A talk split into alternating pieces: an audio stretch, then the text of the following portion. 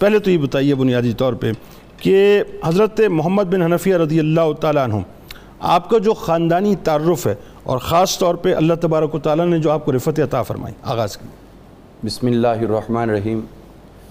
حضرت سیدنا مولا علی المرتضی شیر خدا تاجدار حلتا، جو کہ یقیناً ولایت کے اندر تمام سلاسل کے مربی و محسن ہیں، اور اس کے ساتھ ساتھ آپ جو ہیں وہ باب العلم ہیں مدینہ العلم کے۔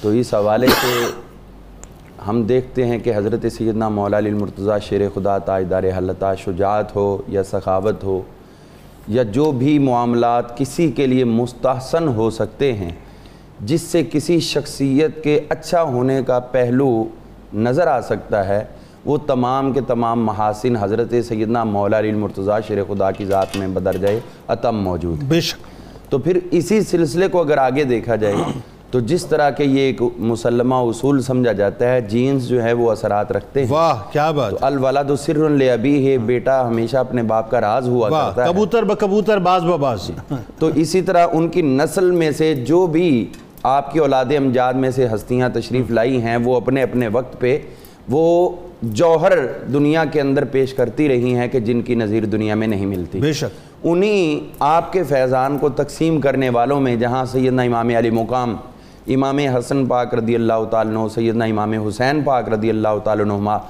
ان کے جواہر پارے دنیا میں تقسیم ہو رہے ہیں۔ تو پھر ان کے علاوہ غیر فاطمی اولاد بھی حقیقت میں تو تھی ہی حضرت مولا علی پاک رضی اللہ عنہ۔ کی اولاد پاک۔ تو ان کے ذریعے بھی یہ فیض جو ہے وہ جاری و ساری ہے اور قیامت تک انشاءاللہ جاری و ساری رہے گا۔ یعنی جناب ابو طالب علیہ السلام کی اولادوں میں سے سلسلہ بظاہر وہ سلسلہ آگے بڑھتا رہا بالکل ٹھیک۔ انہی باتوں کو اگر ہم ملوز خاطر رکھیں تو آپ کی اولاد امجاد میں سے دونوں شخصیات کے بعد جو تیسرا چمکتا دمکتا نام ہمیں نظر آتا ہے وہ حضرت سیدنا امام محمد بن حنفیہ رضی اللہ عنہ کا۔ سبحان اللہ۔ تو اگرچہ حضرت غازی عباس علمدار رضی اللہ عنہ بھی بہت عظیم شخصیت ہیں لیکن ان کی چمک دمک زیادہ جو نگاہوں کو خیرہ کرتی ہے وہ کربلا میں نظر آئی ہے۔ اللہ۔ لیکن ان کی جو ہے حضرت امام علی مقام امام حسن و حسین رضی اللہ تعالیٰ عنہما ان کے ساتھ ایک مشیر اعلیٰ کی بھی حیثیت تھی۔ سبحان اللہ۔ اور یہ مشیر کسی اور نے مقرر نہیں کیا تھا حضرت سیدنا مولا علی مرتضی شیر خدا نے خود مقرر فرمایا سبحان اللہ۔ آپ کی والدہ کے بارے میں جی میں اسی طرف آ رہا ہوں۔ ہوا یہ کہ اصل میں جب حضرت سیدنا مولا علی المرتضی شیر خدا کو نبی کریم صلی اللہ تعالی وسلم نے یمن کی طرف روانہ فرمایا۔ قاضی بنا کر۔ ٹھیک ہے۔ تو وہاں ایک روایت کے مطابق آپ نے پہلے فرمایا وہاں ایک خاتون ایسی تھی جن کے عقل و فہم فہم و فراست اور جن کی تمام معاملات کے اندر حوصلگی کی مثالیں موجود تھیں اور ان کا نام زبان زد عام تھا اور ان کا نام تھا حضرت خولہ۔ ہاں۔ تو آپ نے ایک حکم کے مطابق فرمایا تھا کہ اگر وہاں پر یہ معاملات ہو جائیں تو اگر خولہ کو آپ کنیز کے طور پہ حاصل کر لیں تو ضرور کرنا۔ اچھا۔ دوسری روایت یہ ہوئی کہ اس وقت تو یہ حاصل نہ ہوئی لیکن پھر جب زمانہ صدیقی آیا اچھا۔ تو اس وقت یہ چونکہ قبیلہ بنو حنیف تھا ان کا ہاں۔ تو ان کے ساتھ جب معاملات ہوئے جنگ کے تو اس وقت یہ جنگ کے دوران قیدی بن کر آئیں۔ تو اس وقت کیفیت یہ ہوئی کہ حضرت سیدنا ابو بکر صدیق رضی اللہ نے حضرت خولہ بنت جعفر بن قیس جو ان کا پورا سلسلہ ہے اس میں یہ آئی ہیں تو آپ نے حضرت سیدنا مولا علی مرتضی شیر خدا کو عطا فرما دی۔ ٹھیک ہے۔ تو ایک روایت یہ تھی کہ کسی اور کو دی تو آپ نے قیمت دے کر حاصل کی اور ایک میں یہ ہے کہ براہ راست انہی کو دے دی۔ بہرحال آپ کے حوالہ عقد میں آ گئی ٹھیک ہے۔ تو یہاں پر جب آئی ہیں تو اللہ تعالیٰ نے سولہ ہجری کے اندر ان کو حضرت سیدنا امام محمد بن حنفیہ رضی اللہ عنہ کی صورت میں ایک جو صحت مند خوبصورت توانا اور شجاعت میں حضرت مولا علی پاک رضی اللہ عنہ کا عکس وہ حضرت امام محمد بن حنفیہ کی صورت سبحان میں اللہ۔ سبحان اللہ۔ آپ کی عمر مبارک پینسٹھ برس۔ اکاسی ہجری میں آپ کا وصال ہوا ہے۔ ٹھیک ہے۔ چار آپ کے بیٹے تھے۔ ہاں۔ اور ان میں سے ایک بیٹے جو جن کو ابو ہاشم جن کی کنیت تھی ابو عبداللہ تھی ٹھیک ہے۔ یہ دونوں اور ان کے ساتھ ابراہیم اور اون۔ یہ چار آپ کے فرزند ارجمن تھے۔ اور یہ دونوں وہ ہیں اول الذکر جن کا ذکر خیر جو ہے کتب صحا کے اندر بھی موجود ہے۔ اور یہ روایات آگے پیش فرماتے ہیں۔ ہاں۔ حضرت امام محمد بن حنفیہ کی کنیت جو تھی نام محمد اور کنیت ابو القاسم ٹھیک ہے۔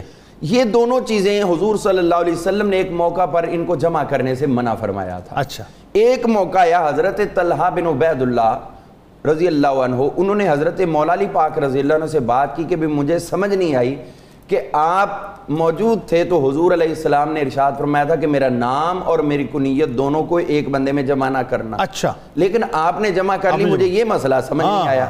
تو آپ نے فرمایا کہ اگر میں جواب دوں ابھی تو ہو سکتا ہے تمہاری پوری طرح ذہنی تسلی نہ ہو۔ سکے لیکن آپ نے جو ایک خادم بیٹھا ہوا تھا اس کو فرمایا جاؤ فلاں کو بلاؤ فلاں کو بلاؤ فلاں کو بلاؤ اس طرح جو ہے وہ آپ نے کئی لوگوں کو بلوایا اور بلوا کے فرمایا کہ اب بتاؤ حضور علیہ السلام نے مجھے اپنی کنیت اور نام جمع کرنے کے بارے میں کیا فرمایا تھا۔ تو انہوں نے کہا کہ ہم اس وقت موجود تھے آقا کریم علیہ السلام نے حضرت مولا علی پاک رضی اللہ عنہ کو بشارت بھی دی تھی اور اجازت بھی دی تھی۔ کہ اللہ تعالیٰ آپ کو ایک فرزند ارجمند عطا کرے سبحان اللہ۔ آپ اس کا نام میرے نام پہ رکھنا سبحان اس کی۔ کنیت میری کنیت پر رکھنا اچھا اس میں ایک بات اور بتائیے محمد بن حنفیہ کیوں کہا جاتا ہے جی؟ چونکہ ہونا تو یہ چاہیے اگر زبان زد عام ہوتا تو محمد بن علی ہوتا۔ جی۔ لیکن بن حنفیہ جو زبان زد اکثر ترین جو ہے نا جی کتب احادیث ان کے اندر یہی نام ملتا ہے محمد بن علی۔ ہاں۔